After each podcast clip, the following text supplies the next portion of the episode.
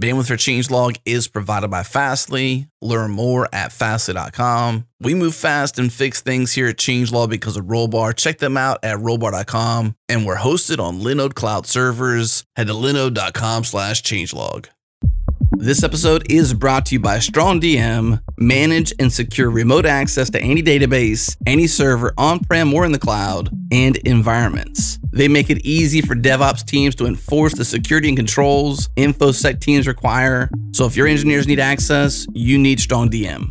So, what can StrongDM do for your team? First off, more control, less hassle. Grant or revoke access to any database or server in one command. Use your SSO to manage access to every database, every server and environment. Second, total visibility. StrongDM upgrades your audit logs, log every permission change, every query, every SSH, and every RDP command, and know who issued those changes. And of course, faster SOC 2 compliance, easily enforce access controls, and instantly answer auditors' questions. Head to strongdm.com slash go time to learn more and request a free demo. Again, strongdm.com slash go time.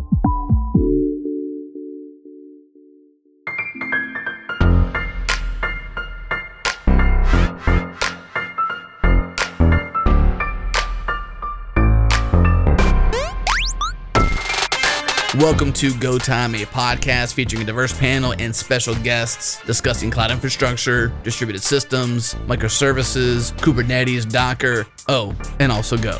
We record live every Tuesday at 3 p.m. Eastern, New Pacific. Join the community that's live with us in real time during the show in the Go Time FM channel and Gophers Slack. Follow us on Twitter, we're at GoTimeFM. Listen live at changelog.com slash live or subscribe at changelog.com slash GoTime. And now on to the show.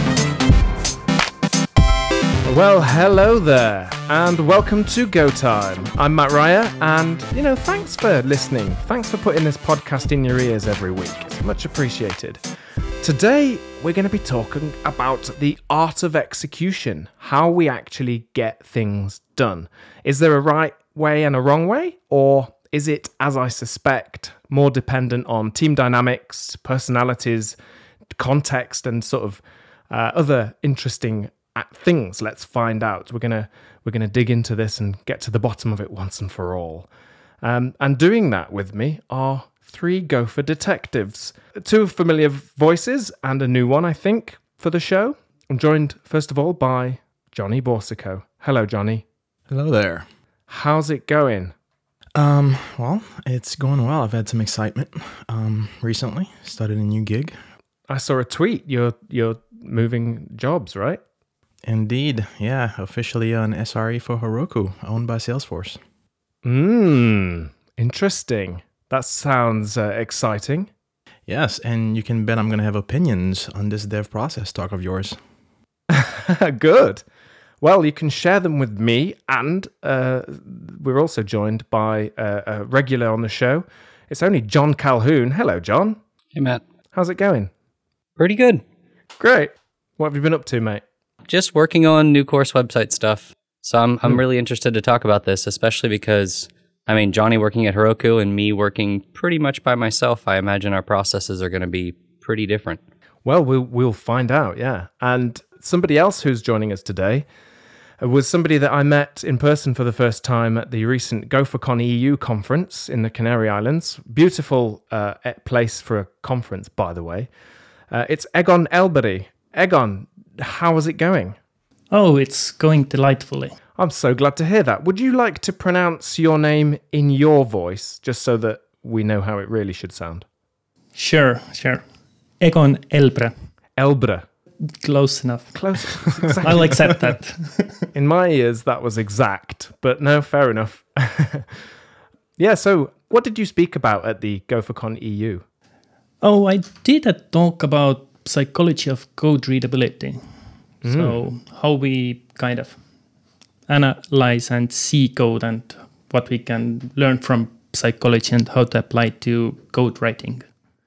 Yeah, and that w- video will be available online, so I recommend people search for that. Uh, it was a great talk, very interesting, and uh, quite an interesting subject um, that I haven't seen before, actually. I don't think it's a new concept in that sense, but yeah, uh, it's not widely talked about. Yeah. No, but it, but I recommend it. It's very interesting.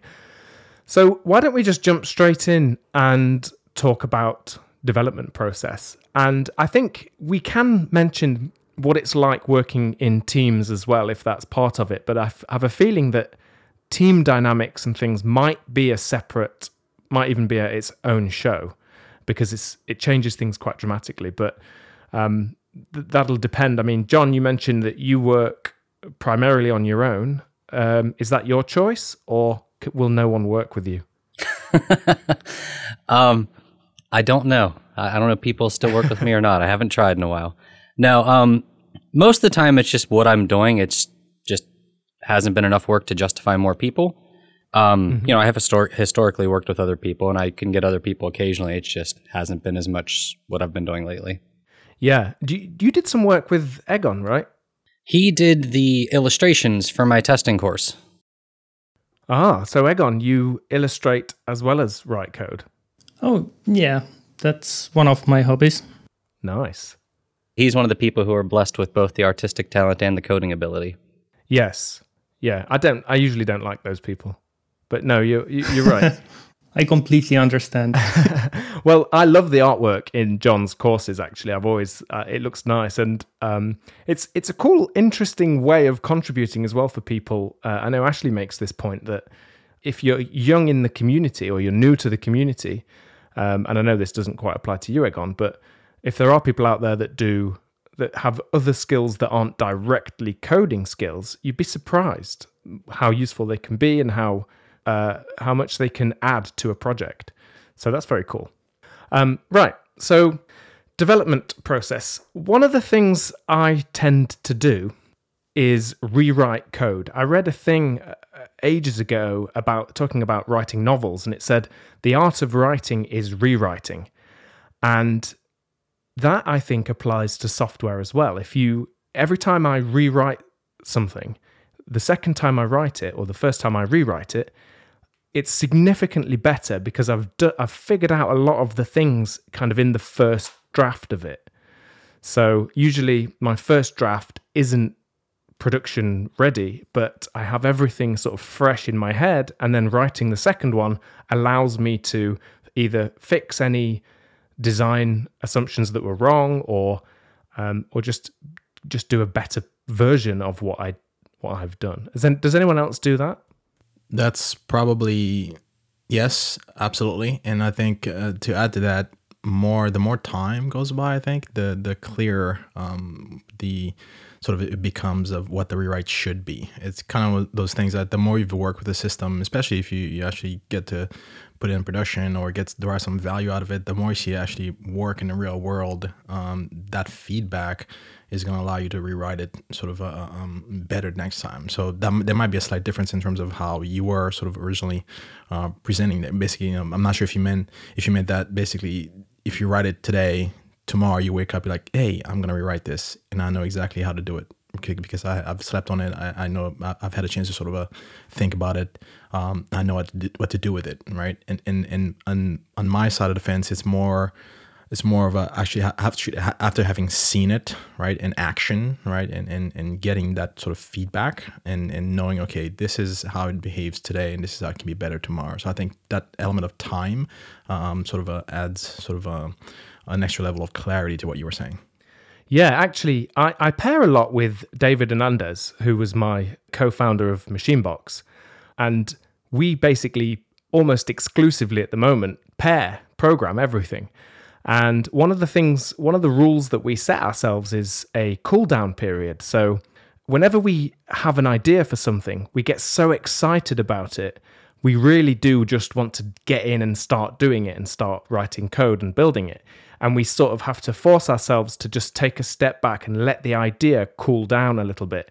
This applies to adding features as well as new things because it's easy to just get too excited and jump in and not really think too much about it. That that cool down period really helped us to make sure that what we were going to do was worthwhile. And sometimes we'd say, "Yeah, do you know what? I, I thought about it. I, I'm not sure now." Or sometimes I just, yeah, I just don't like that idea. I don't love it. I, I loved it yesterday, and I'm just not feeling it today for some reason. And then other times it it validates, and we're like, "Yeah, I even thought of additional things." And and we should definitely do it. And you know, then you can get excited again.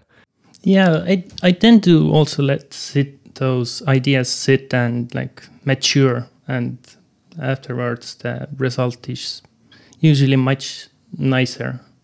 I often this means that I have these works in progress that take years, year or more to do. However, while I'm doing other things, I'm learning how I could be doing that better as well. Yeah. Do you do you ever do deliberate rewrites of things? Oh yeah. Uh, the more critical the system is, the more I rewrite it. One of those, actually, I did six rewrites in four, five different languages. Oh wow! What, so what was it? It was a synchronization algorithm between browsers through a legacy system. So, um, and if you get synchronization wrong at some point or you switch two lines, then all hell breaks loose. So you need this consistency and clarity in your code base. Well, let me ask you this, Egon. So, with that particular project, was there any sort of a upfront design done, or did you figure that you're going to learn what you need to learn in terms of how you need to approach uh, the rewrite, right? With each, which each subsequent rewrite, right? Basically, you're to figure it out as you go. Like, because you know the reason I ask is that for me, like, I don't typically tend to go to code first, right? I don't, I don't um, sort of uh, uh, learn what I need to do with code first. I'll probably sit down, maybe do some README driven development, and sort of uh, uh, try to reason through and think through what I'm trying to do before I put down code. And that, that might be different for different people. And it's not it's not a right nor wrong. I'm just saying that for me, I I can't go straight to the code. Like, how was that process for you? Oh, yeah. Um, before doing those rewrites on the final thing, I also implemented five, six different approaches and went through like 20 research papers or something like that on different synchronization algorithms. But that's an exception for me or the extreme case of this rewriting. Um, I usually don't do that much. I think you might be a bit of an overachiever, Egon. A bit.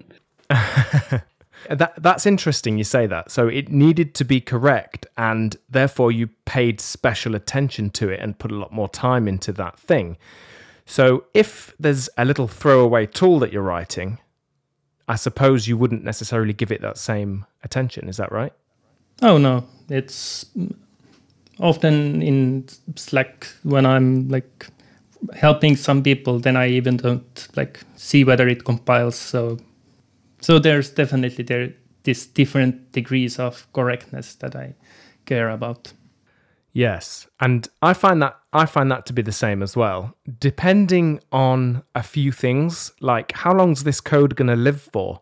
If I expect this code to have a long life, I probably will treat it differently to if I just want to solve a, a task and I'm going to write a program then run something once. Um, it's very clear whether it's working or not, and sometimes I'll even skip uh, writing tests for that. And I'm a kind of uh, TDD fundamentalist almost so yeah, I think the context and the lifespan of a code base and things like that, I think all play into these kinds of decisions. Uh, Jon, do you ever do do you do things differently for uh, quick, simple things, or do you always have a single process for everything you're building? Um, I mean, I definitely do things differently for simple stuff. That's uh, I, I don't remember where it came up on Twitter where people were talking about globals and how they're always bad, and I like I think globals to me at least are one of those things that's useful when you're just writing a quick draft of something. Like I can give you some examples of things that I do that are bad engineering practices but are helpful for me early on.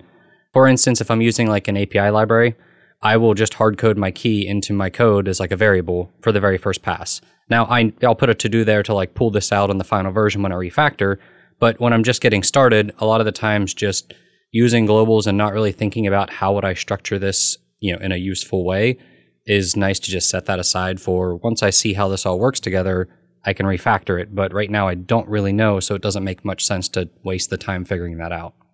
Yeah, that's a very interesting point, and I think that applies to other things as well. One example I can think of is we I hosted with um, with Ellen um, Körbes. I hosted the lightning talks at GopherCon EU, and we wanted a way to select who was going to speak next. So we wrote a little Go program, and I started to use the rand package because I wanted to just have a slice of the names, and I was going to just pick them randomly and have the machine, have the computer just sort of speak out the name and introduce the next person. So it's kind of a silly little thing.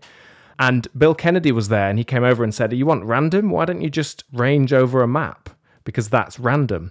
And of course in it, technically that's unspecified behavior, as uh, Peter Bourgon was very kind to point out um, on Twitter.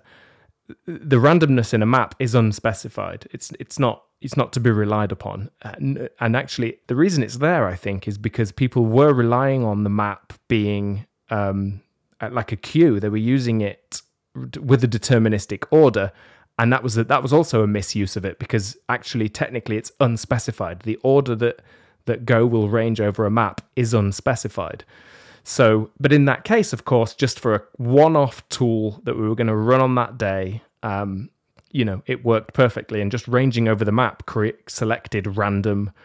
Uh, random speakers, so we got a random order for the lightning talk. So it was really cool. But yeah, it was it was Peter made an interesting point that that that is unspecified if you, when you talk about sort of readability or rather uh, simplicity of, of, of code, um, to me, if I if I saw that in production code, I'd probably um, not not let it through. If I, if basically if, if that code was depending on, on my PR approval to get in, I probably wouldn't let it through because someone someone especially someone who's sort of a new to Go or still trying to wrap their head head around heads around Go, if if they didn't know this bit of you know sort of a uh, um, esoteric knowledge about maps and Go, they they would know that this is what's what's going to happen, right? So there's there's nothing in the code that says, hey, you know, we're, we're supposed to pick something randomly here, you know, and not just iterate over a map. And because you know, we, because we know we happen to know that it's going to be in random order every time, um, then, it, then it's going to do what we want it to do. That that happens to be the case, but I, I, there's there's not enough sort of explicit sort of uh, called out behavior about that. So. Um, yeah. You should make yeah. friends with Peter Bourgon because that, that was exactly his point. Mm. Now, my counter to that, of course, is that the order of the speakers was unspecified, and therefore unspecified behavior was kind of what I was going for. But that was absolutely uh, just just trying to get out of it. uh, but yeah, you're right. Um, you're right. You you wouldn't you you shouldn't do that. Um, and and so this is it. Like, how hacky do you end up or in in the real world, how hacky do, do you allow things to be if if they are just a short-lived little thing just for you or just for a few people for for right now? Or Johnny, do you insist on that quality from the beginning for everything? Um, there's there's a certain there's a certain threshold um, for sure that that I'll have, but I think from it, it's hard for me if, if I'm continuously sort of training myself, right, when I when I write code, I'm saying, okay, I'm gonna write this, I'm gonna do this right, right, and it, especially if I if I'm teaching, right, if I'm teaching something, and and if or if I know I'm gonna teach something, like I don't want to have like a, a double set of standards, right? It, it's it's definitely there's there's a threshold there where you know, like like you know, like uh, um, um, Jon was saying that okay, if I, if I know that I'm going to replace something, I might sort of hard code something. I'm, I'm just playing around. I'm just trying to exploring. But the moment I know that okay, I'm I'm like I've crossed that threshold where I'm no longer playing around, and and I know this is going to be a thing um, whether it's for production code or or for example project out online or whatever the case may be. Once it leaves my laptop, once I commit it somewhere, once I make it public for, for public consumption, then I, I then, then basically my mind just won't let me get away with that, right? I have to spend some time um, sort of sort of making sure that it is following some best practices, that it is doing the right thing, that I'm not going to confuse somebody who happens to be learning from that code or anything like that. So, but that threshold for me is is very, it comes up quickly, right? It, I don't spend a lot. I'm not I'm not going to basically build an entire program, entire package without basically at some point saying, you know what, there's enough of these sort of shortcuts in the code that is starting to bother me. But it's more of a, I think I, I do realize it's more of a personal thing, but you know, there's a, that threshold, that, that tolerance for me is very, it's very, very low. So would you say like, it sounds like what you're saying is part of it depends on the audience. And I, I think for at least me, a second part of it tends to come down to who's going to become responsible for that code. So like, I mean, you're talking about stuff getting checked in or, you know, going through a PR process or something. I think if code's going to be owned by a team, then you have the right to be more particular, um, you know, as a team, especially because then somebody else is going to have to maintain it. But like for instance, like you're saying checking something in, I don't mind throwing something on my own GitHub profile that's kind of rough as long as I'm not like advertising it as like, hey, go use this for whatever. Or if I'm not clear. Um, a good example of this is like I, I have the Gophercises exercises and the code there is not good code. Right? And well, it's it's not bad, but there's many cases where things should probably be done differently in a refactor. But my goal there was very much to get people practicing. So I had to like force myself not to go back and refactor and only show them the good version because I'm like they need to see that when you're just learning how to program and Go, you know, you, you aren't going to start with that final version.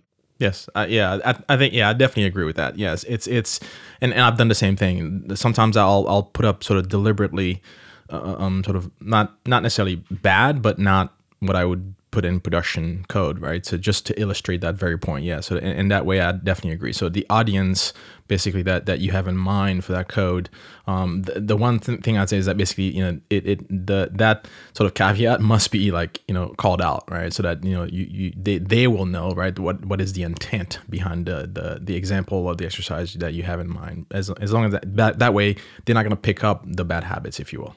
I have maybe slightly different approach. I try to write as good code as I can during the first run. I just might not rewrite it.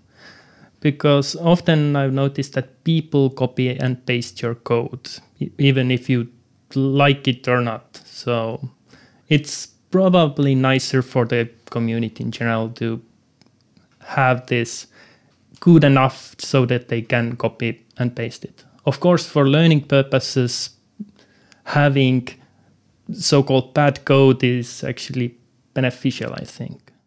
Yeah, it can be as long as you can have the conversation, I suppose. It's really interesting. It's true every time we have code that's out in the in the wild, it is a learning opportunity for people. Um, so that's a that's a, a good argument for actually trying to make sure your code does do uh, or meets the standards that you maintain, I suppose. It is a learning opportunity, and we sort of do learn by osmosis a lot of the time, but we read something and probably remember it even if it's subconscious. So that's a that's a very interesting point. Maybe I shouldn't have used a map. I blame Bill Kennedy. At the very least, you've probably educated more people about the fact that it's undefined, like an undefined order. Yes. Well, that's usually my interaction with Peter Bourgon on Twitter is some conversation around something and I'm perfectly happy to be wrong and be out in public and learning uh, in front of everyone else. I think that's quite a healthy thing for us all to do. And as we've talked about before, I might be coming from a position of privilege by being able to do that. But we shouldn't punish each other for bad code, but it's an opportunity for a conversation and we can talk about it. And I'm always grateful when we do. But yeah, has anyone else ever been told off by Peter Bourgon on Twitter? I wish. Um, um, yeah, I mean, the, I mean, I'll, I'll echo what you just said. I mean, it's there's there's a, it's a brief tangent. There's there's this sort of um, sort of this uh, sort of feeling that Go is sort of elite, elitist, uh, uh, if you will. That that basically the, the, the folks who do Go are sort of uh, higher than Dao kind of thing. Like they breathe like rarefied air kind of thing. That's that's. I mean, we have to sort of dispel that whole notion, right? We're we're all learning um, even those of us who have been doing, going, doing Go for a while, we learn something new every day about the language. You know, at least we learn what not to do sometimes. So even though folks might not be sort of being sort of public, right? Uh, uh, uh and or they, perhaps they're not as comfortable as you, Mat. You know, basically saying, "Hey, I'm learning in public. I don't mind being, you know, sort of uh, looking foolish a little bit um, for the greater good." But you know, I think that's something we we we should all be doing. I think that's something we sh- we shouldn't sort of uh, assume that everybody you know we see out there doing Go knows exactly what to do because that's certainly not the case for me for sure. Yeah, yeah, I I appreciate the conversation and Sometimes it's not about right or wrong as well. In fact, often in software, I find there isn't really a right or wrong. It's there might be there's usually trade-offs with things, and that's usually what the conversation is about. Whenever there are, I always say this when I do a talk. I say, you know, don't just blindly follow these rules uh, or treat it like some kind of gospel or anything. These are things I do, and there are reasons for that, and you might like those reasons, and they might apply in your case too. That's always my approach with it, and um, because too often, I think I haven't made that clear. And then people will try and apply a pattern in a place where I wouldn't even have applied it in that particular case. And then they, they, they come into some pain with it, or, or there's some friction there for some reason. But yeah, I think that's all part of the learning thing. And I love having those conversations publicly, especially when two people disagree and they could both be right. I like that too.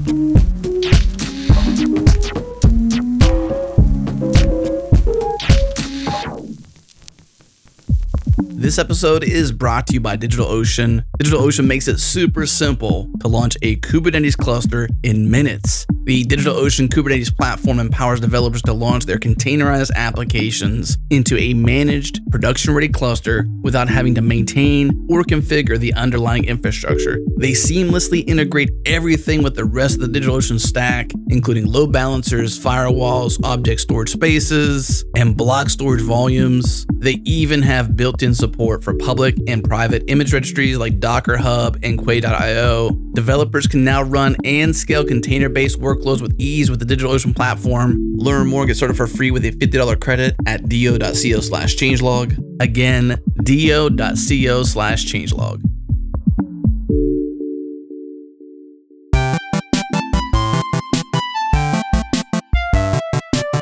So we mentioned, we talked a little bit about design and upfront design and things. Some people, Uh, and, and I think more traditional waterfall kind of dev teams like to do big design. They design the entire solution in documents first or something that's really sort of low fidelity. So it's very quick and easy and cheap, you know, that you can have these, this thought process. And then in a, in a waterfall world, that would then go into development, and then later that would go into test, and then whatever, and into release and into production or whatever. I always prefer iterative development. For me, I learn by doing, and I design often by actually implementing it. And I think that there's something to be said for the feedback you get from your code as you're building something how do we feel about how much upfront design do we do versus just jumping straight into the code? I'm assuming by design you probably mean like design doc type, th- maybe not design design doc, but you know, thinking about the entire system. But what I tend to use a lot of the times I'm working on web pages. So I've found that most of my upfront design work is just sketching out all the pages that I'd expect to have and sort of all the interactions I'm expecting. And I might not do them all. I might decide, like, all right, I need an authentication system that supports all of these things. Let me sketch that out real quick. Um, but for whatever reason, I find that whenever I sketch the things out at a very, like, not, you know, pixel perfect design or anything, but like a high level, it really helps me reinforce what type of data I'm going to need, you know, at different pages, um, how those interactions are going to work. And it helps me later when I go thinking about the entire system and how I'm going to actually code it. It helps me really verify whether or not something will or won't work because I can be like, well, that's not really going to you know blend well with this new design. Yeah, I tend to do like large scale sketches, but not design per se. So this is to understand the wholeness of the system in a sense, so that things will fit eventually together nicely. But going into detail at that large scale probably would create so many errors because I'm missing so many details at the lower level. And yeah, from there on, I would go from um, starting to implement those smaller pieces incrementally, gradually building them up. Yeah, so that makes sense. If you have an existing system that's quite big, then that probably changes how you should approach the design bit. Whereas if you're just starting on something completely fresh, uh, then I think that that might change it, and it it probably does for me. You know, you have a lot more flexibility, but also there are a lot of constraints with an existing system. Decisions have already been made, and trade-offs have already been decided. So you have to live within that reality, don't you? But Mat, are you ever starting from a blank page? the whole system also includes people and ideas and things that we want to improve. I would guess that like when Mat says starting from a blank page, he means like let's say you're a contractor and somebody says I need you to build this brand new page. Um, we generally have this like set of technologies that we're probably going to use out of the box. Like we might use a SQL database, um, you know, a couple different things, and like we can just sort of set them up.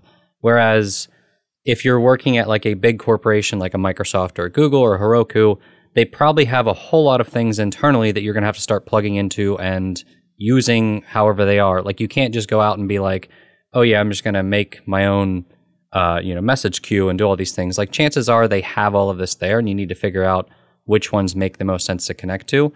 So I guess as a follow up question, what I'd kind of ask is like when you guys are in those environments, do you find things like in school you learn about like XML or, or not XML, um, like there's big diagrams. I forget the name of UML, maybe UML.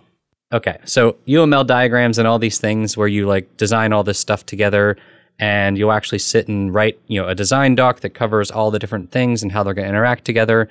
And I've done that before and found it useful in some projects, uh, especially when I was first starting at Google.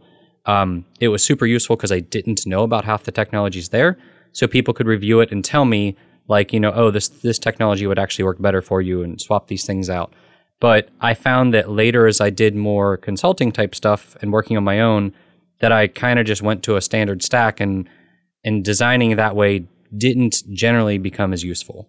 So let's start by basically saying that per- personally, I've, I have not used UML in in I don't know 15 years. Uh, personally, I find it to be uh, well, let me not badmouth you know technology that other people might still be using. I just just it's just not my favorite. That said, I do use diagramming tools, um, and especially in the beginning, like the the there's a I like to think think of it in terms of a topographical map, right? There's different layers of detail that you're gonna add um, especially if you have to uh, basically uh, communicate right what you're thinking and your design. I think you kind of hit the nail on the head earlier, Jon, when you said that basically if you have to sort of uh, talk to other people and, and, show them what you're thinking, right, you're gonna need some sort of a, some some abstracted level right, uh, uh, concepts to be talking about, right? You, you, rather than mentioning specific queuing technologies, you might basically say, okay, this symbol represents a queue, right? Um, rather than mentioning, okay, this thing uses Postgres or this thing uses Redis, right? Maybe you're just mentioning okay, like database or cache, right? So you're, you're learning to, to sort of uh, think of systems, right, uh, and not technologies, right, if, if, that makes sense. So you have to be able to sort of uh, uh, articulate, right, and, and talk to your team about this is what I plan on doing, right? And and that that could go from from sort of uh, building and implementing implementing a feature to designing large scale distributed systems. So you have to be able to communicate, right? That's the key um, takeaway here. You have to be able to communicate to your team and the, the the level that's appropriate for your team is is based on team dynamics team culture um, what folks are to find most useful but you have to be able to communicate personally i start out with basically like i mentioned before i'll start out with a readme sometimes i start out with a mind map tool. That's one of my favorite tools ever. I use it for everything. It helps me reason about what i'm thinking right? And i can start seeing the different layers that, that, that are applicable to a design. And basically now I then synthesize this into maybe like a quick little write-up um, and then basically I might basically accompany that write up. I might have boxes and arrows type of thing, and there are tons of tools out there to help you do that, right? So you know, Draw.io is one of my favorites. So um, so basically, it, having these things in hand, right, helps you communicate and helps you get feedback, valuable feedback that you wouldn't get otherwise. If I have to sit in a meeting and explain everything to you while you're trying to keep everything in your head, that's going to be very hard to do, right? So these tools exist to help you communicate. That's their value, right? Sequence diagrams are one of the best things invented, right? It's like these things help you with communication and getting feedback. Yeah, it's funny you mentioned UML.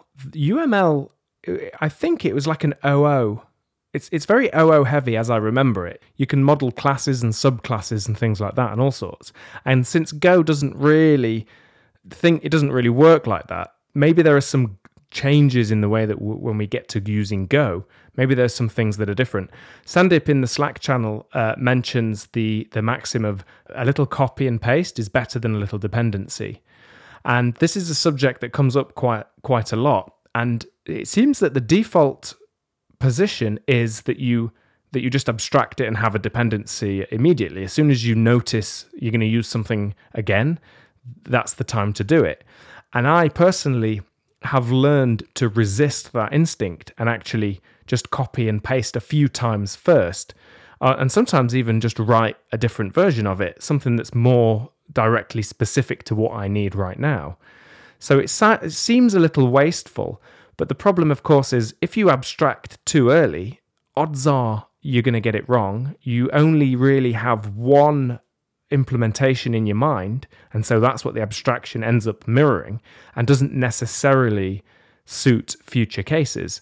So how do you do you do you tend to go for the dependency early or do you do you not mind a bit of copy and paste?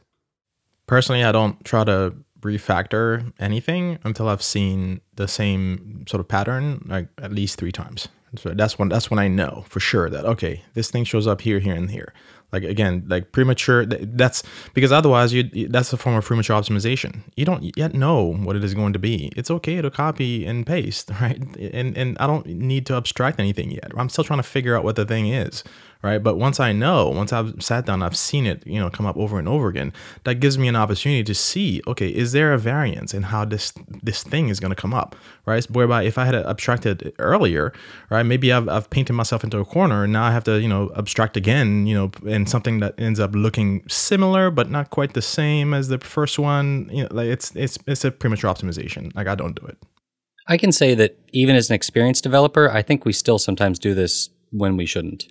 Like to give you an example, I was recently messing around with some React stuff and I decided to take some of the icon like SVG icons I had and just turn them into React components to make my life a little bit simpler.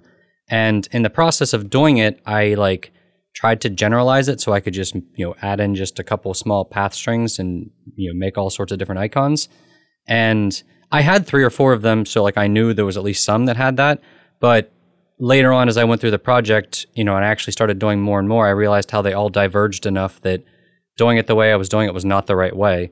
And you'd think at this point in my career, I'd know not to do that, but we still, I think, sometimes make those mistakes and have to like backtrack on them and be like, yep, that was a learning experience. yeah. Yeah. I also kind of tend to use the rule of three as the breaking point and I also occasionally mispredict what's going to happen in the Go space. So, yeah, well, I think it's very normal. Um, in fact, I have a feeling that we train ourselves really to look for these things, and we become too good at it, uh, or at least too good at thinking we've found those abstractions. And yeah, I think it takes. A, I think it's something that's a discipline that we have to work on, all of us because I'm also tempted to do it sometimes as well, and it's quite exciting, I think, because you what what we're essentially doing is multiplying the value of what we're building.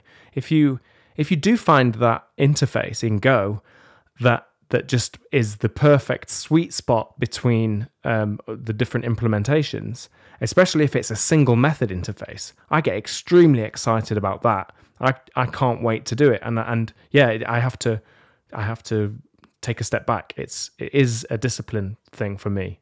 So taking a step back to when we were talking about you know using design diagrams and stuff like that, Egon, when you said that you had to redesign the synchronization algorithm or you know that sort of project, was that something that was it because the design diagram you, you didn't like come up with a good design up front, or was it you know was it just something where like you needed to try it in different languages or different algorithms just to find out which one was most effective?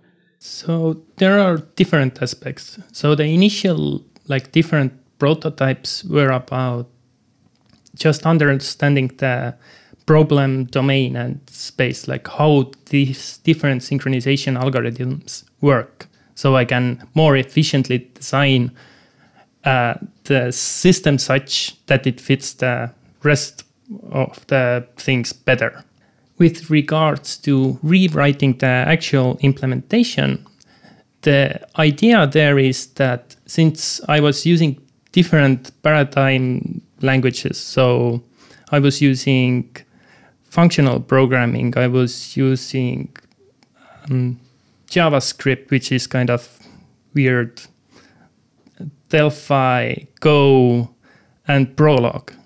All of these give me different insights into what is nicer and what is bad in like one paradigm. But once you get this knowledge, you can integrate them into a single whole that is much nicer to read and understand. So you're gaining different insi- insights because different languages are dif- have different restrictions. So, I guess coming off of that, for the rest of you, do you find that writing Go code allows you to um, essentially like design differently um, in any ways? I guess the best example I can come up with off the top of my head is I found that like I wrote Java a while back and I always felt like Java it was kind of a pain to come up with an inter- like an interface of some sort. Like it was it was a very involved experience. It felt like. Um, whereas like in Go, one of the things I love about it when I'm coding is that if I'm say I'm writing some code that you know a user signs up and I need to email them a welcome email and do a bunch of other things, I don't actually have to think about all of those other things. I can just you know inline some interfaces or functions, you know whatever into my type that I'm doing, and I feel like Go makes that very very easy. So I can make what I'd consider it's not necessarily it's kind of like a working prototype, but I don't have to think about the entire system. I can just sort of interface it away as I'm designing. So does that ring true for any of you? For dependencies, absolutely, yeah. I think that's also a nice way to talk about the kinds of dependencies that you need. Like it's an opportunity to say, for example, if you if there's a, a big struct in some package, but you're only going to use one or two of the methods, you, you can take it as a storytelling opportunity to just have the interface that describes those two methods. And obviously, the fewer methods your interface has, the easier it is to implement. And therefore, the more likely the chance of it being implemented is. So, yeah. And I think Go's philosophy of minimalism and having uh, fewer language features helps because you don't have this big um, bloated toolkit from which to pull things. Of course, you can still write bad Go code and you can still get into a mess. But I think the minimalist approach and the philosophy for Go helps there, helps us a lot. In fact, especially if you pay attention to it and start to apply those principles yourself, I think all that really does help. And I think Go code, we talk a lot about it. I know that people that do training on Go and if you if you spend time in the Go community, it's a recurring theme that you hear this minimalism, shrinking things down and trying to focus. I think that as a philosophy really helps us lots of ways. Jon, so what I picked up from what you said earlier was that the Go in some way influences how you design software, right? It's not like we're we're basically taking some some abstract concept and basically saying, well, we can simply drop it in this language and we just change the syntax and you're ready to go. And then you take the same thing, drop it in this language, you just change the syntax, you're ready to go. Kind of, it's it's the language sort of informs how you think about it for for better or for worse. I don't I don't know if that's a good thing or a bad thing. Like I speaking personally and like for my own career i think it has helped i, I think. Um you know again for that simplicity that you're, you're talking about Mat but i don't know like i think in the technology you use i don't think folks like to agree you know with what i'm about to say but i think a lot of times you know we we we have we basically we identify a technology and we say well how can our problem fit into what that technology you know um, the problem that technology solves right um, we may not agree um, or be willing to admit that but sometimes that does happen right so but i think in this case if if i'm being honest i think go has influenced the way i design software for the better Yeah, same for me. And honestly, they say that constraints can really encourage creativity. That, that I've heard that said before that um, by having those constraints and having fewer options, you actually can drive up creativity potentially, and and and that means we we think about, especially because the goal has to be simplicity. So we get to be creative about how how simple can we really make this. I love that about Go, and and I think you're right. It's done that for me too. And I think fewer the fewer options. I think in the next major release of Go, we should look at taking things out of of the language and of the tool chain and things. There might be things that get added too, but there's some languages. I know that Swift, for example, if you look at the development of Swift, that is it's extremely powerful, but there's there's a lot to learn and there's a lot a lot to do. And if we care about simplicity so that we can work together more easily, then for me Go wins there. Yeah, Go has, I think, has been the most influential language in my design process in general.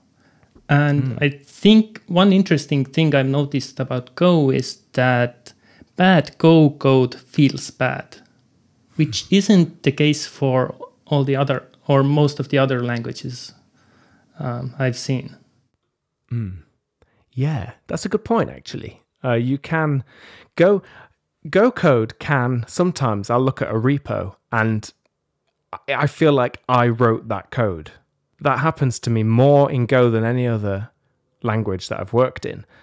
Uh, and similarly, if you see sometimes if you're a, a Java developer and you start to write code, you really write. You start by writing Java code in Go syntax and it looks it starts to look strange when you get used to go so yeah i think that absolutely happens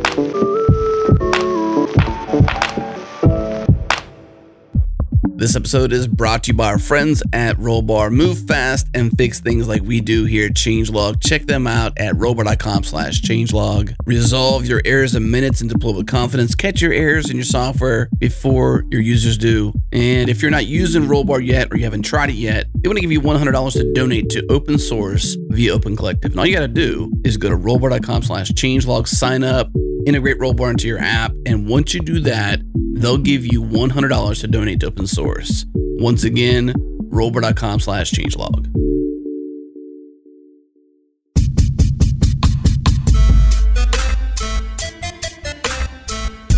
so what about assigning work when you're working in a team i've heard I, i've seen it done lots of different ways where teams there will be like a some kind of manager or tech lead who actually assigns work and I've worked in teams where we take the work, like the dev team picks the, the tasks instead.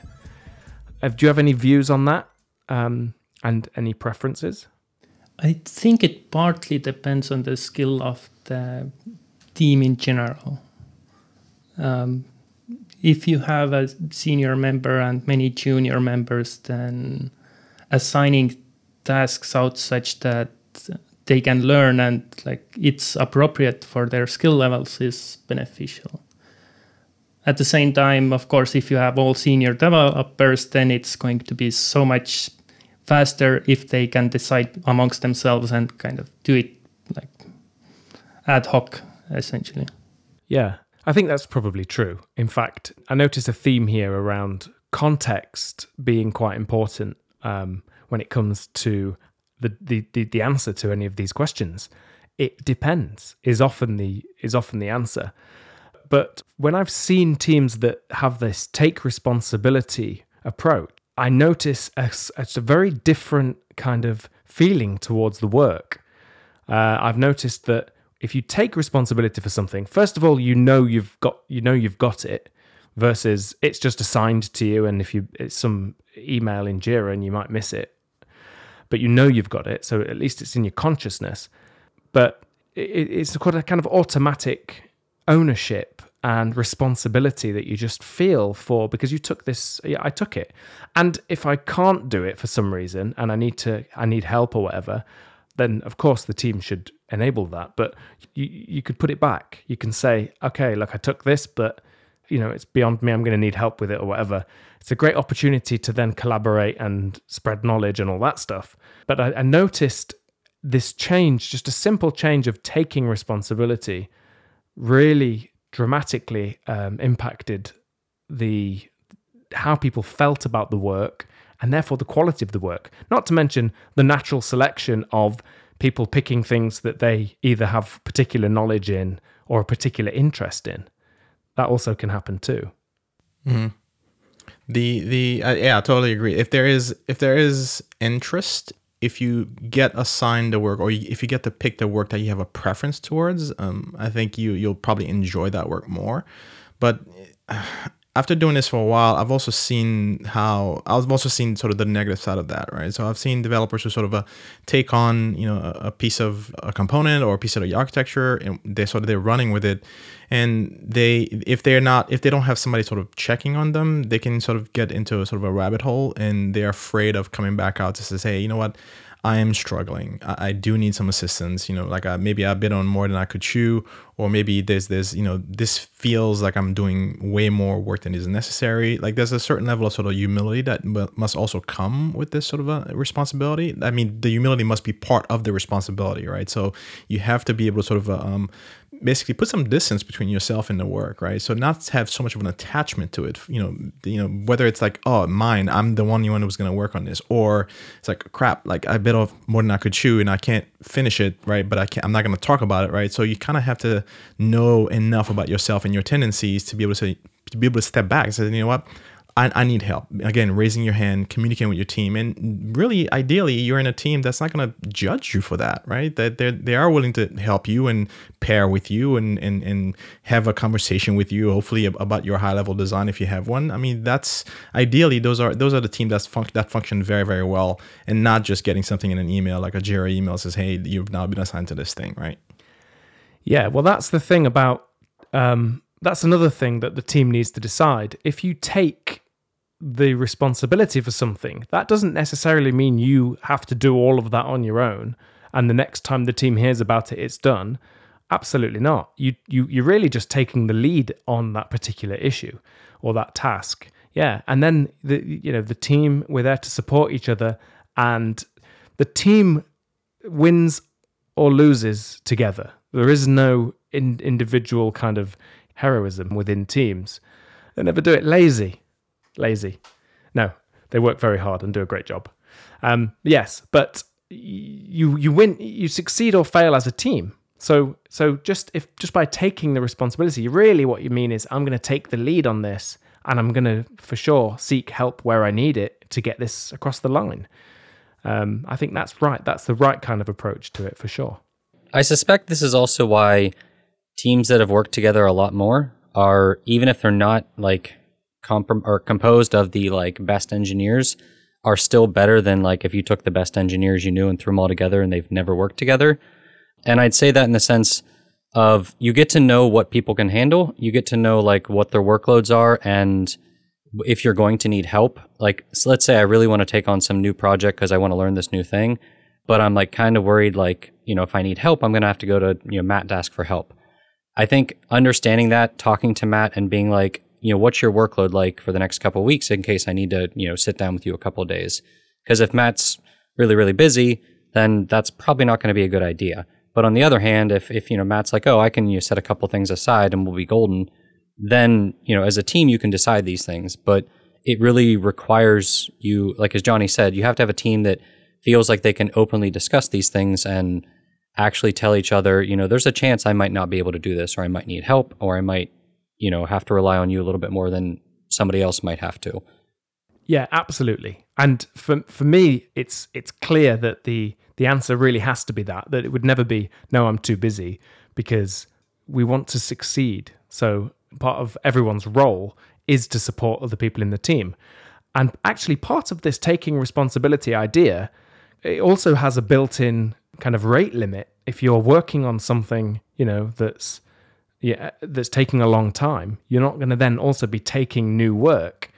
So you kind of get natural rate limiting and things as well as part of it. I really have seen a lot of benefits to just that simple change of having people elect to do the work rather than just have it assigned to them.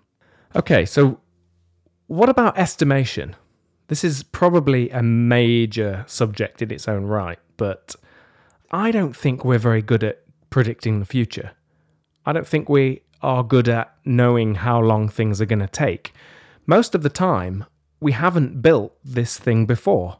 If we've built exactly this thing, then maybe we've got a good chance uh, of, of, of having a good estimation for when it's going to get done. But most of the time, aren't we building new things? That's our job. So I find estimation to be somewhat of a, a troublesome aspect of what teams are asked to do. And the trouble is, of course, lots of people will be very confident and tell you when something's going to get done by. Um, but I'm not sure that they know any more than I do. How do you three feel about it?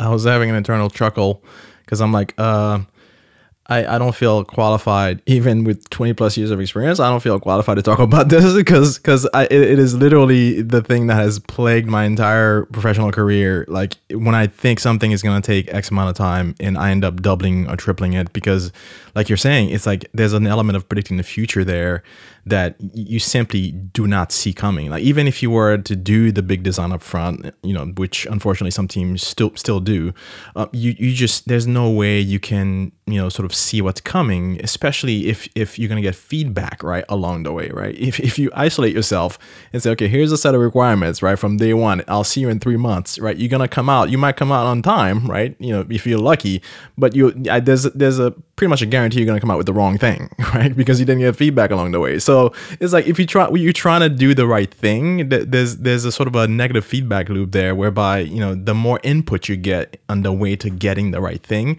the more it sort of deviates from the original plan. So I've I've basically you know sort of I don't know. I, I basically throw up my hands, and be like, look, I I don't know what this is really gonna take. Yeah.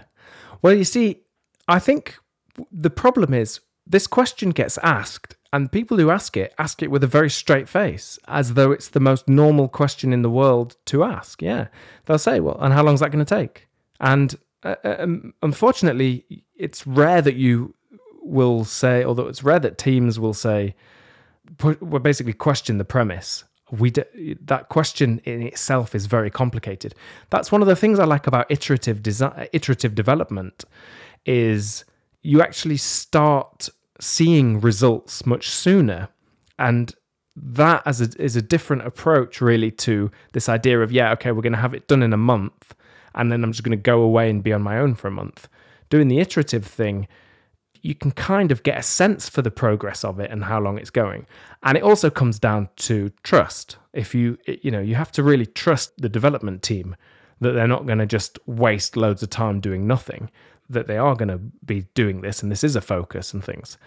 And I think a lot of the time these these things come from a time when there either isn't trust or just that the philosophies are all different and and like you know it's from a waterfall or something, a waterfall design or process or something like that. Uh, what about you, Jon? I, I mean, one of the biggest issues I always have with estimation is that there are so many unknowns that it's kind of like you know somebody says hey can you like get you know can you deliver this package across a river? And you're like well how, how you know how wide's the river? How you know fast is the water running? Is there a bridge?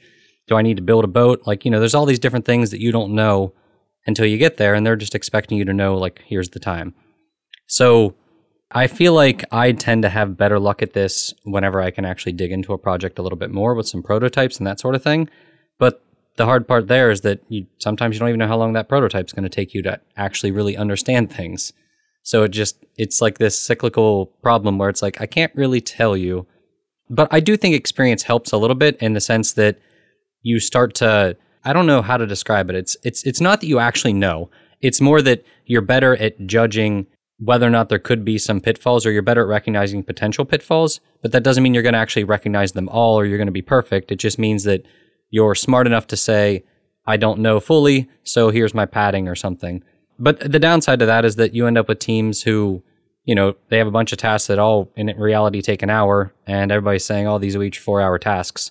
And then you have management pushing back, like, there's no way that's the actual development time.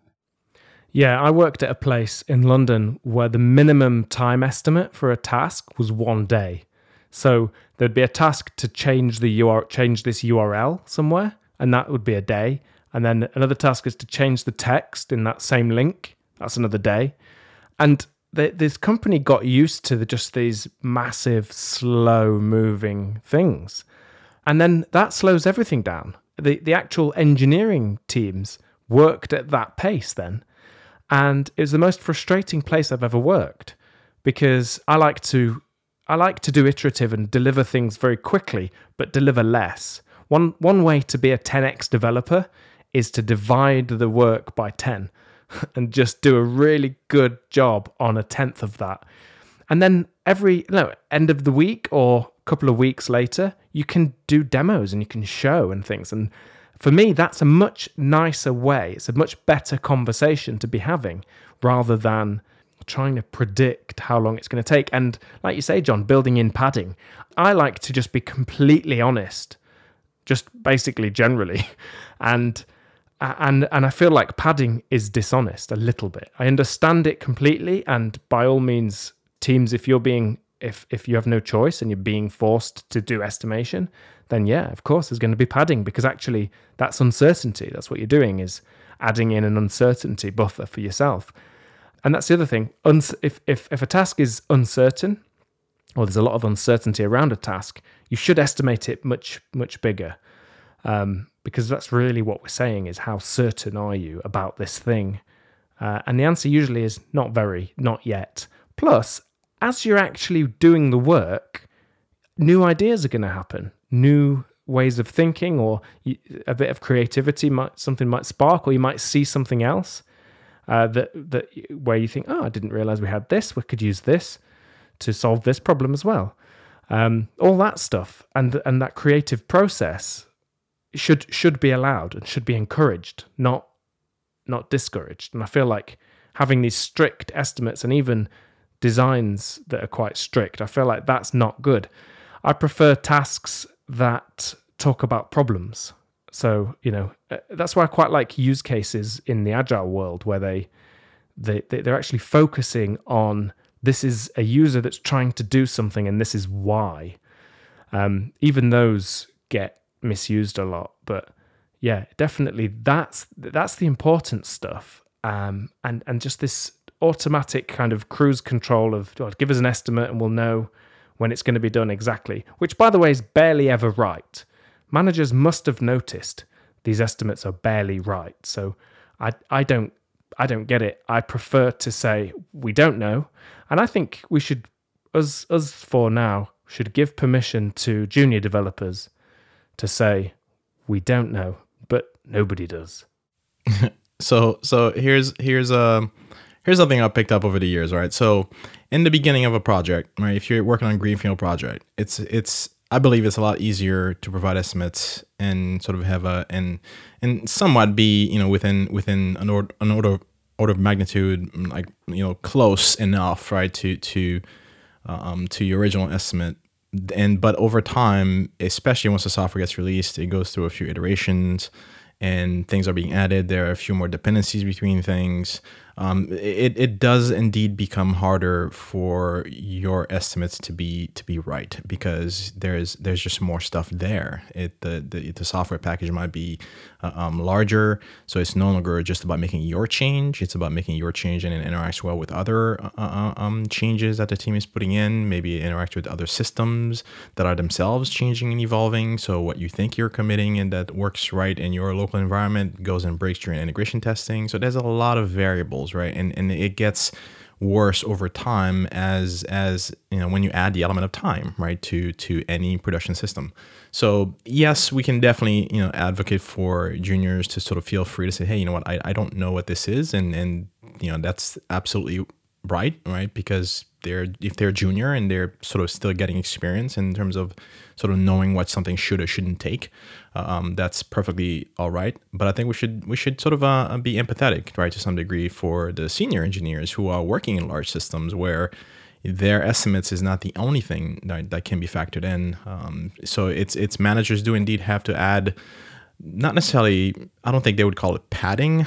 It's more like um, uh, maybe if there was a manager on the call, they'd probably have a name for it. But I'm sure it's some some buffer, some degree, basically, of saying, you know what, the the typically what we're seeing from sprint to sprint or from release to release is that the team estimates you know this much work is going to get done and there's typically you know uh, about you know one and a half times that right to actually get a release. So they, they get a pretty good idea of what it is what the, basically what the what the team velocity is in terms of being able to sort of get through features and whatnot.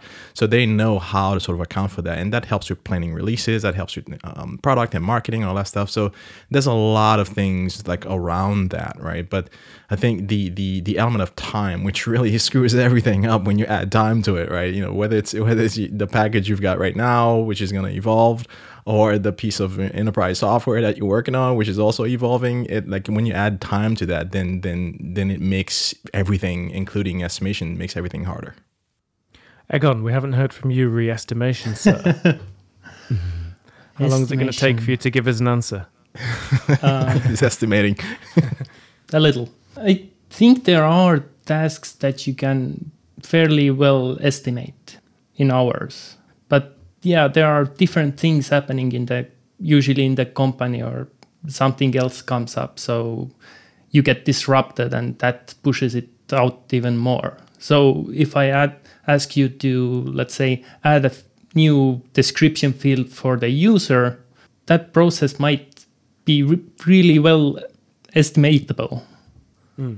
However, yeah, implementing new things that you've never done before, you can be wildly off. I spent a lot of time maintaining old legacy systems, so different things became such that I could pretty much estimate things like 30 hours.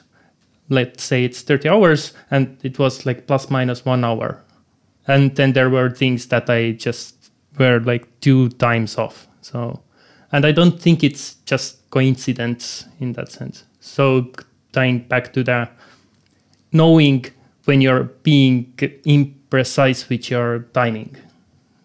Yes, that's the thing though. If you if you can estimate some things accurately, should you? Because that plays into this belief outside of dev that you that you should know how long things are going to take. But you're right, absolutely. There are sometimes if it's like that, we're going to add a field to we're going to add a new field and you know, even if we have to touch a database and the user interface and the API, yeah, you can probably fit all of that in your head and have a relatively good idea about it.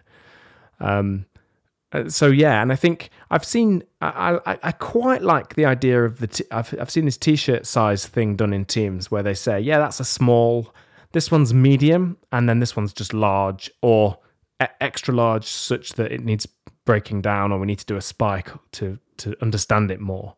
I quite like that because it it's kind of a, a little bit more open about the fact that yeah I, this is a very imprecise estimation and here's another thing, though, by the way. Whenever anybody says, yeah, and don't worry, this is not taken literally, just do a best guess. No, it's taken literally. It's almost immediately taken literally. And uh, that's why I am now, and I'm quite lucky. I'm in a position now where I can push back and, and, and I usually use it as an opportunity to sell this idea that, tell you what, we'll, instead of trying to estimate this, let's pick a date and I'll give you a demo and you can see what we can get done in that time. And we'll get done as much as we can in that time. But I'm not going to tell you what's going to be done. The scope is going to change. And if you can get that, I think that's the way to do it. Because fixing scope and fixing time leaves only quality as the lever that you can pull. And uh, we should always be writing high quality code, I think. So, a question for you then. If, if you're going with this, here's the date, we're going to do a demo and we'll see how much we have done. How does that play into your decisions for like, sometimes you can do some work up front that will help some features come along, but they're going to slow down current stuff for like the demo. Um, does do you think that has an effect on how you you design your systems and how you write code that way? Well, generally, I try and do a tiny piece of whatever that work was. Sometimes, yeah, it's unavoidable and there's a lot of foundational work to do, but often there's a little slice of that foundation that you could build first and build it out later. You know what I mean? So I really like this idea of, of delivering things in vertical slices rather than big foundational project to get to get the API ready and and the back end and then a big project to get the front end working. I'd rather see a bit of the back end and a bit of the front end, a bit of everything working and useful. And honestly, we did it we did it with Machinebox. The original versions of our boxes for Machinebox were very lightweight, cut down feature wise. They had very small scope. You could just do a couple of things. And there's a lot more we could have done with that, but we were we were kind of a bit obsessive over this keeping it minimalist. And this came from the Go philosophy, I think, and from the, the whole kind of agile movement really talks about this. And it was so good. We got it quickly into the hands of real people. And then we started getting questions like, oh, how do I, rem- like in Facebox, how do I remove a face? How do I delete a face? And, and we didn't have a way to delete a face. We'd say, restart the Docker container and don't teach it that face. Teach it all the other faces again. That was our solution, which is, you know, fair enough, I suppose. And in most production environments, that's actually okay because of that's how that's how these boxes were going to be used. But we we did add delete faces uh, as a feature, and it became an, ov- an obvious thing once a few people had started asking for it. So yeah, I advocate for that. Sometimes though, yeah, you have to just make a call, and you might delay the initial releases. The initial demos might not be uh, as much as good as you want them to be. Uh, but it, again, it comes down to trust. I ask because, um, like, I worked on a project once where essentially the new features that needed to be added all required a major database redesign because the way it was set up currently could not support the features and we couldn't just do like quick migrations because it would lead to massive performance issues. So we had to like basically take a lot of things into consideration as we were doing it, which made it this really, really long project that ended up taking several months, I think, to actually completely finish the whole thing. But it was one of those ones where, like, had we just tried to iteratively show small demos, I feel like it would have been bad.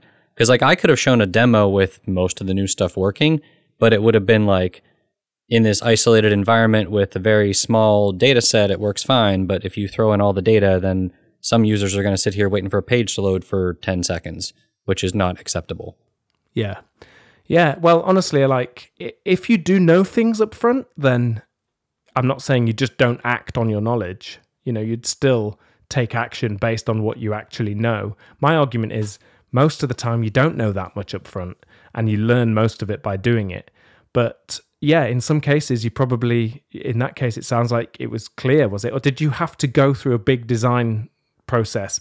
We had to do some things to sort of prove like certain things would have performance issues, um, which is what made that very, very hard and what made the process long was that it wasn't clear from the you know the onset like if we change it to this is it actually going to have those issues or is there ways that we can get around that um, so it took a couple iterations of like figuring out the correct way to set up the data um, looping back with customers and making sure that that you know whatever trade-offs we made were going to work for them because that was the other part of it was that some of what we were doing was depending on what customers for the application needed versus um, you know what was easier easier for us to do so it, it was just a very long process in that sense.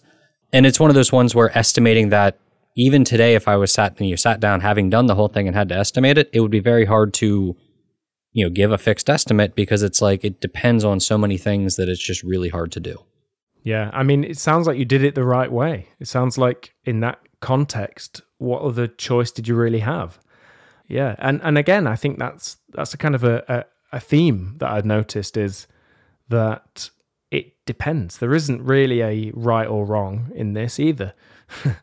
in some cases, yeah, it's going to be, um, well, building software is hard and it's almost impossible. And somehow we still have some software. So it must be possible. That's just how I end up. That's where my reasoning always leads me. Anybody else? Final thoughts? We're almost at the end of our show. Anything else? So the the the the last thing I'll add there, um, because and in part because of, of what I've been doing for the last couple of years and basically being involved in more the operational side of of, uh, of delivery of software, if you will. Um, the we definitely shouldn't sort of uh, engineers rather or rather the, the folks who are developing features right who are building things that users are going to end up interacting with or other systems are going to end up inter- interacting with you have to the design process sh- should involve um, excuse me should involve the the sort of uh, how the the software gets delivered how it actually gets in the hands of the people who are going to use it or the systems that are going to rely on it it's not enough to simply design features. It's not enough to simply design sort of uh, um, um, what f- folks see and, and, and do. And it's not enough to worry about just the interface or just the database performance and this and that. So you kind of have to look at sort of take a holistic view, right, of the entire system from from how much bandwidth right does the system have right what's the communication between components like right so all these things have an impact on your system especially the sort of the the higher stakes the the the, the piece of software the the more these things are going to matter right how fast are your disk you know right? i mean things things that as an engineer you're sort of a, as a basically somebody who's developing features wouldn't think about. Sort of a, a I have a I have an appreciation for that stuff now, having sort of seen on the backside sort of uh, all the things that sort of go on to deliver high performing sort of uh, um, software. Like I think this is something that uh, as as as a software engineer who's writing software and working on features, the more of these sort of uh, what goes on behind the scenes, the more of that stuff you know. And I'm not talking about full stack. Full stack these days seems to just mean that you can just write an API or connect on the back, connect the database to the back end, and also write some front end perhaps we can rename it full full stack or something. I don't know. Whatever name you want to give it like if if you the more you know about what happens right when your software gets delivered the more you know about what happens when it get when it goes on a cluster the more you know what happens when it, well when it's once it's containerized or or when it's interacting with other components right at the network level like the more you know about that stuff the more of a better like the better engineer you're going to be right? And this is something i've, I've noticed sort of my, my own skill sort of level up right? Because the moment i started paying attention to these things then how I design software also improved, right? So it wasn't just about the language, it wasn't just about you know some some new best practice I picked up, some architectural design kind of thing. It was also about okay, care about what happens when your software is running. How does it how does it get operated on, right? So these things all make you sort of a better engineers, and you and they are part of the process as well. So that's sort of my my uh, takeaway from this. I'm so glad you said that. That's such a good point. And it doesn't mean that new developers need to know everything before they can be useful. But you're absolutely right that, um, yeah, the more you know, the better. That also applies the other way uh, from, from the user and the customers and what problems they have and what they're doing and, and what their day looks like way, and where your software fits into their day. That kind of stuff on the other side, too. The more you know, the better. And we do have to divide and conquer of course, and we're a team and we're going to have different interests and different strengths. But Johnny, I couldn't agree more. The more you know about this stuff, the better. And we should also, therefore, as well, don't be too protective of your domain. Um, welcome people in and share your knowledge as well, uh, because everything's going to get better if we if we do that. What a great point, Johnny. That's that's really made my day, mate. Yeah, right. I think that's our show. We've actually run a little over. You know, this show's kind of awesome because we we just have this com- we just have these conversations, but we're actually spread all over the world. Where where is everybody at the moment? Um, I'm currently in London. Johnny, where are you? I am. Uh, the closest uh, city you might know is uh, Baltimore, Maryland. I do know of that one. It's in a yeah. it's, it's in a movie called The Sum of All Fears. yeah, that one yeah, that that's a film in which a nuclear device explodes in Baltimore. And uh, Jon, I know that you were disappointed to learn that the art of execution wasn't actually about corporal punishment. a little bit frustrated. I thought that's what you invited me here for. I was doing research. Yeah. No. That yeah, sounds really morbid. Uh, I'm in Pennsylvania. Uh, the closest town or city people know of is probably Pittsburgh or Harrisburg, but they're both like two hours away. Ooh forget how big America is sometimes. Yeah, it's some of us live in the middle of nowhere. Yeah. And uh, Egon, are I'm, you in Estonia at the moment? Yeah, I'm in Estonia. Closest city you might know is Tallinn, but I'm in Tartu actually. Nice. I mean, isn't isn't that amazing that we can just have this conversation and make a podcast together and we're spread out all over there? And uh, extra points for Egon for doing this in a, another language as well. I'm always blown away. I was at GopherCon EU, and uh, you know I'm so genuinely blown away by how effective people are communicating in a second language. Same for you, actually, Johnny. Right? We talked about this. Yeah, there's there's a there's a joke that somebody told me, and they said, um, "What do you call somebody that can speak three languages? Trilingual. What do you call somebody that can speak two languages? Bilingual. What do you call somebody that can speak one language? British. Oh, it's such a burn. It's such a it's such a burn, but it's it's correct. So anyway, just want to say that blown away by uh, everyone and the amazing communication skills in other languages. So that's it for our show, and what a great one it was! I learned a lot, and I hope I hope you did too. Um, we we talked about the art of execution, how we actually get things done.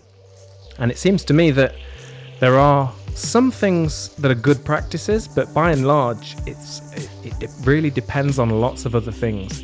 It depends on your team, it depends on the kind of thing you're building. If you're working alone, if you're working in open source, that changes things too. Um, and and also there probably isn't a right or wrong way. So it's about exploration and find out what's what works in your context. And that's how we can keep building excellent technology. Well, and that's it. We'll see you next time on Go Time. All right, thank you for tuning into this week's episode of Go Time. If you're not yet, hang with us in Gopher Slack. We have a channel called Go Time FM. Look it up, you'll find us. Hang with us during the live shows, connect with other members of the community, share stories, share code, share coffee recipes, whatever. It's a lot of fun. Also, we have discussions at changelog.com on every episode. Head to changelog.com slash go time, find this episode, and discuss it with the community. Also, thanks to Fastly, our bandwidth partner, Rollbar for helping us move fast and fix things, and Linode for hosting the Changelog platform. Our music is produced by the mysterious Breakmaster Cylinder. And if you want to hear more awesome podcasts like this, subscribe to our master feed. It's one feed to rule them all, plus some extras that only hit the master feed. Head to changelog.com slash master or search for Changelog Master in your podcast client. You'll find us. Thanks for tuning in. We'll see you next week.